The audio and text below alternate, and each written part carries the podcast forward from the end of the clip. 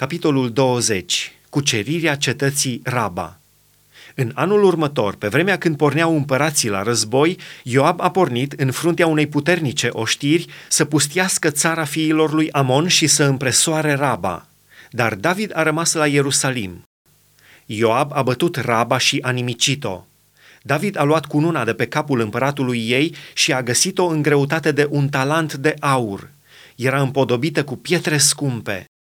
Au pus-o pe capul lui David, care a luat o mare pradă din cetate. A scos afară pe locuitori și i-a tăiat în bucăți cu fierăstraie, cu securi și cu topoare. Tot așa a făcut tuturor cetăților fiilor lui Amon. David s-a întors la Ierusalim cu tot poporul. Biruințele asupra filistenilor După aceea a avut loc o bătălie la Gezer cu filistenii. Atunci Sibecai, Hușatitul, a ucis pe Sipai, unul din copiii lui Rafa și filistenii au fost smeriți.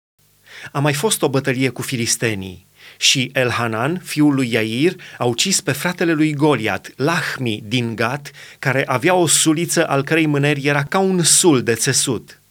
A mai fost o bătălie la Gat.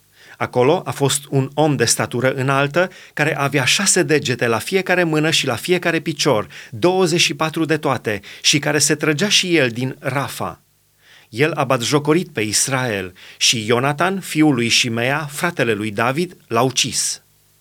Oamenii aceștia erau dintre copiii lui Rafa la Gat. Ei au pierit uciși de mâna lui David și de mâna slujitorilor lui.